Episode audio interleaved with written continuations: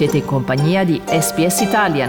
Trovate altre storie su sps.com.au barra Italian o scaricate la SPS Radio app.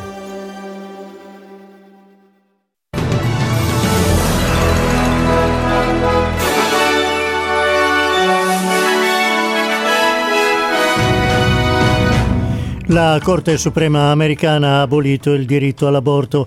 Le truppe ucraine si ritirano da Severodonetsk. L'ex ministra Azzolina lascia il Movimento 5 Stelle per aderire a Insiemi per il futuro di Luigi Di Maio. Le autorità sanitarie australiane incoraggiano a fare il booster e vaccinarsi contro l'influenza e nello sport è stato varato il calendario della Serie A che prende il via il 13 agosto. Buongiorno qui Domenico Gentile con il giornale radio di sabato 25 giugno 2022.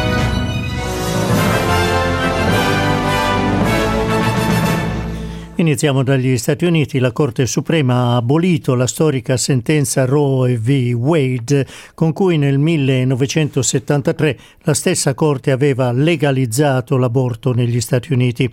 I nove giudici hanno votato 6 a 3 a favore della decisione. Secondo la Corte, la Costituzione americana non conferisce il diritto all'aborto. Ora i singoli Stati saranno liberi di applicare le proprie leggi in materia e Texas e Missouri l'hanno già vietato. Il presidente americano Joe Biden ha definito la giornata un giorno triste per la Corte Suprema e il Paese. It's a sad day for the court and for the country. Now, with Roe gone, let's be very clear. The health and life of women in this nation are now at risk. I believe Roe v. Wade was the correct decision.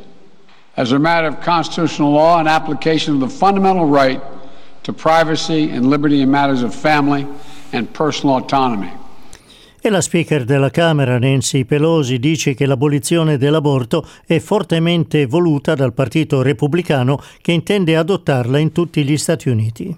Be aware of this. The Republicans are plotting a nationwide abortion ban.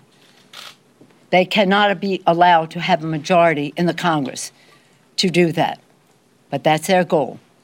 E la presidente della Lega della California per il diritto alla vita, Teresa Brennan, si è detta felice della decisione della Corte Suprema, affermando che gli Stati Uniti devono fare di più per aiutare quelle donne che decidono di avere un aborto per motivi economici.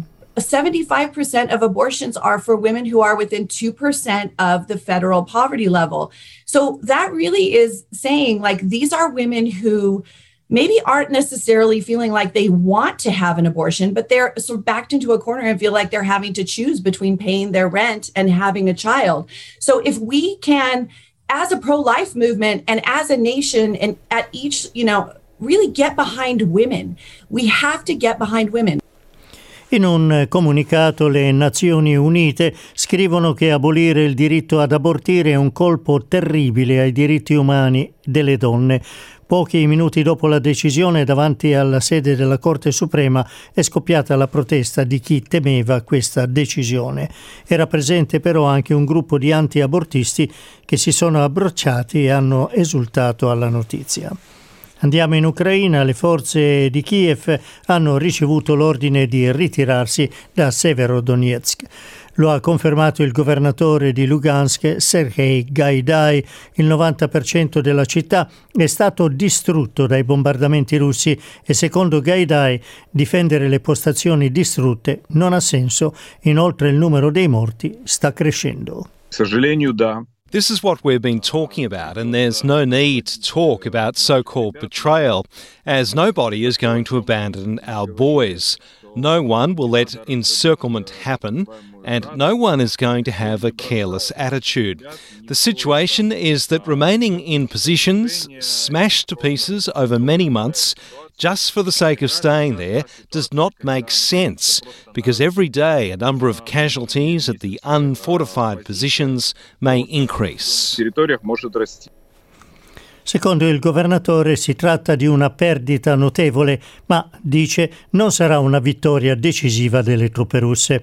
Intanto il presidente Volodymyr Zelensky ha partecipato in videoconferenza al festival di Glastonbury, il maggiore festival di musica in Gran Bretagna. Zelensky ha detto alla folla che la Russia ha rubato la pace al popolo ucraino e che altri paesi sono a rischio. Russia has stolen our peace. But we will not let Russia's war break us, and we will want to stop the war before it ruins people's lives in other countries of Europe, Africa, Asia, Latin America. They are all under threat now. Passiamo all'Italia. L'ex ministra dell'istruzione Lucia Azzolina ha lasciato il Movimento 5 Stelle per aderire al gruppo parlamentare Insieme per il futuro di Luigi Di Maio.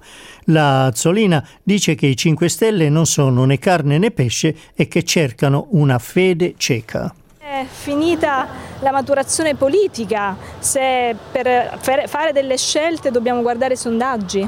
Dove è finita la cura delle parole se tutti i giorni leggiamo tweet e interviste al veleno? Qui cercano la devozione, cercano una fede cieca. Anche Antonio De Santis, ex assessore della giunta di Virginia Raggi, ha lasciato i 5 Stelle per aderire al gruppo di Di Maio. Intanto, prima defezione nel gruppo Insieme per il Futuro, la deputata Vita Martinciglio ha deciso di lasciare e tornare tra i pentastellati.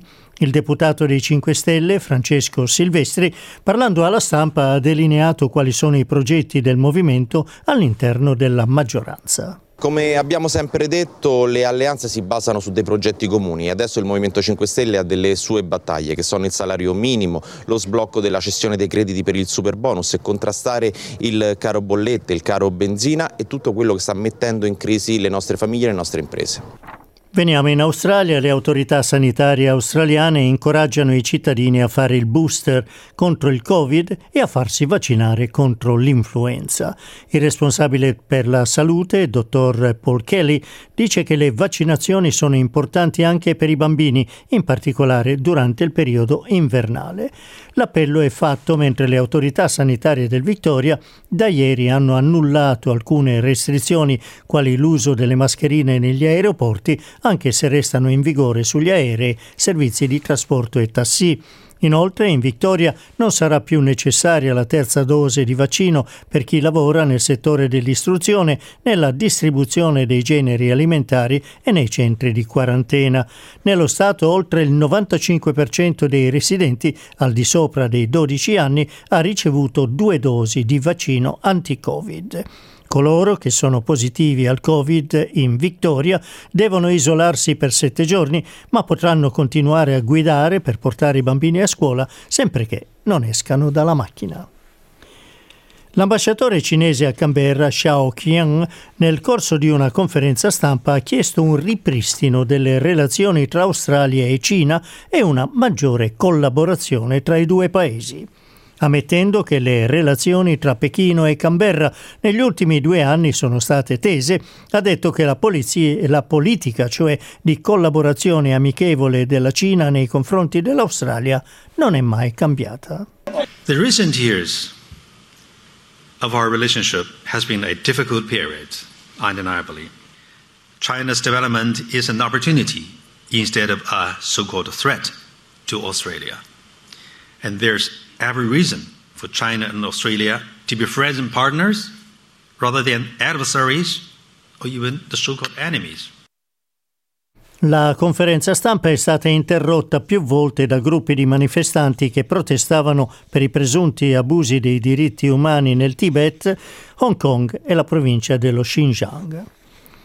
Torniamo negli Stati Uniti. La Camera dei rappresentanti ha approvato un provvedimento storico con l'accordo tra democratici e repubblicani, grazie al quale sarà rafforzato il controllo sul possesso delle armi da fuoco.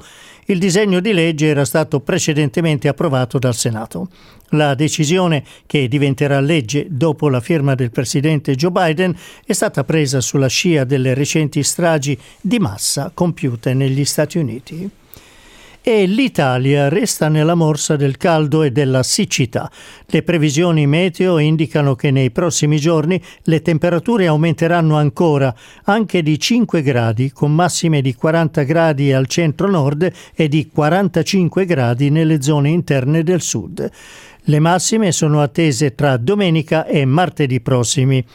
Attese anche le piogge che però saranno violente e localizzate e che non mitigheranno la siccità che anzi peggiorerà nei prossimi dieci giorni. La presenza dell'anticiclone Caronte sarà un da record e potrebbe durare fino ai primi di luglio.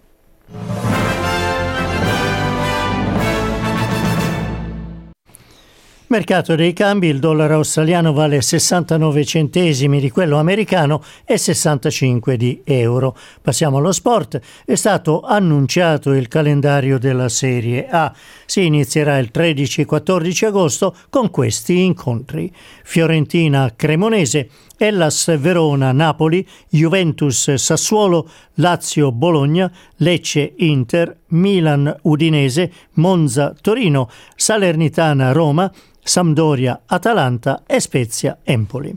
Tennis, Camila Giorgi è stata battuta nella semifinale del torneo di Eastbourne dalla lettone Jelena Ostapenko in 2-7, 6-2-6-2. La finale sarà ora tra la Ostapenko e la ceca Petra Kvitova, che ha superato in 2-7 la brasiliana Beatrice Haddad Maia. Chiudiamo con le previsioni meteorologiche. Aperte cielo parzialmente nuvoloso 19 gradi. Adelaide possibilità di pioggia 16 gradi, parzialmente nuvoloso a Melbourne 16 gradi. Ad Hobart invece possibilità di pioggia 14 gradi. A Canberra parzialmente nuvoloso anche nella capitale australiana 14 gradi come punta massima. A Sydney cielo prevalentemente sereno 21 gradi. A Brisbane sereno 22. A Cairns parzialmente nuvoloso 27 gradi e a Darwin prevalentemente sereno 32 gradi gradi.